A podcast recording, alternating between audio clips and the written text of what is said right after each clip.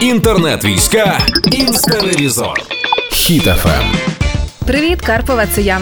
Пам'ятаєте славнозвісну шапку з бородянки, фото якої облетіло весь інтернет і стало символом стійкості України. Коли після звільнення від русських окупантів журналісти потрапили до міста, одна журналістка сфотографувала стіну розваленого будинку, де мужньо з усіх сил трималася кухонна шафка з посудом.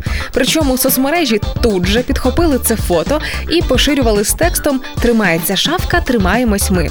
Дехто навіть почав виготовляти мерч із зображенням тієї самої шафки, але остаточне визнання її прийшло саме зараз. Виявляється, що саме ця шафка тепер не тільки легендарний мотиватор в інтернеті, а й справжній експонат Національного музею революції гідності.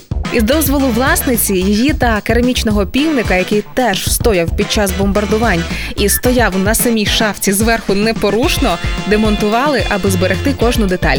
Тому, шановний інтернет мемвійсько, ми можемо пишатися, що самі обрали свій власний символ незламності. Тому, як то кажуть, шафка втрималася, втримаємося і ми. Слава Україні!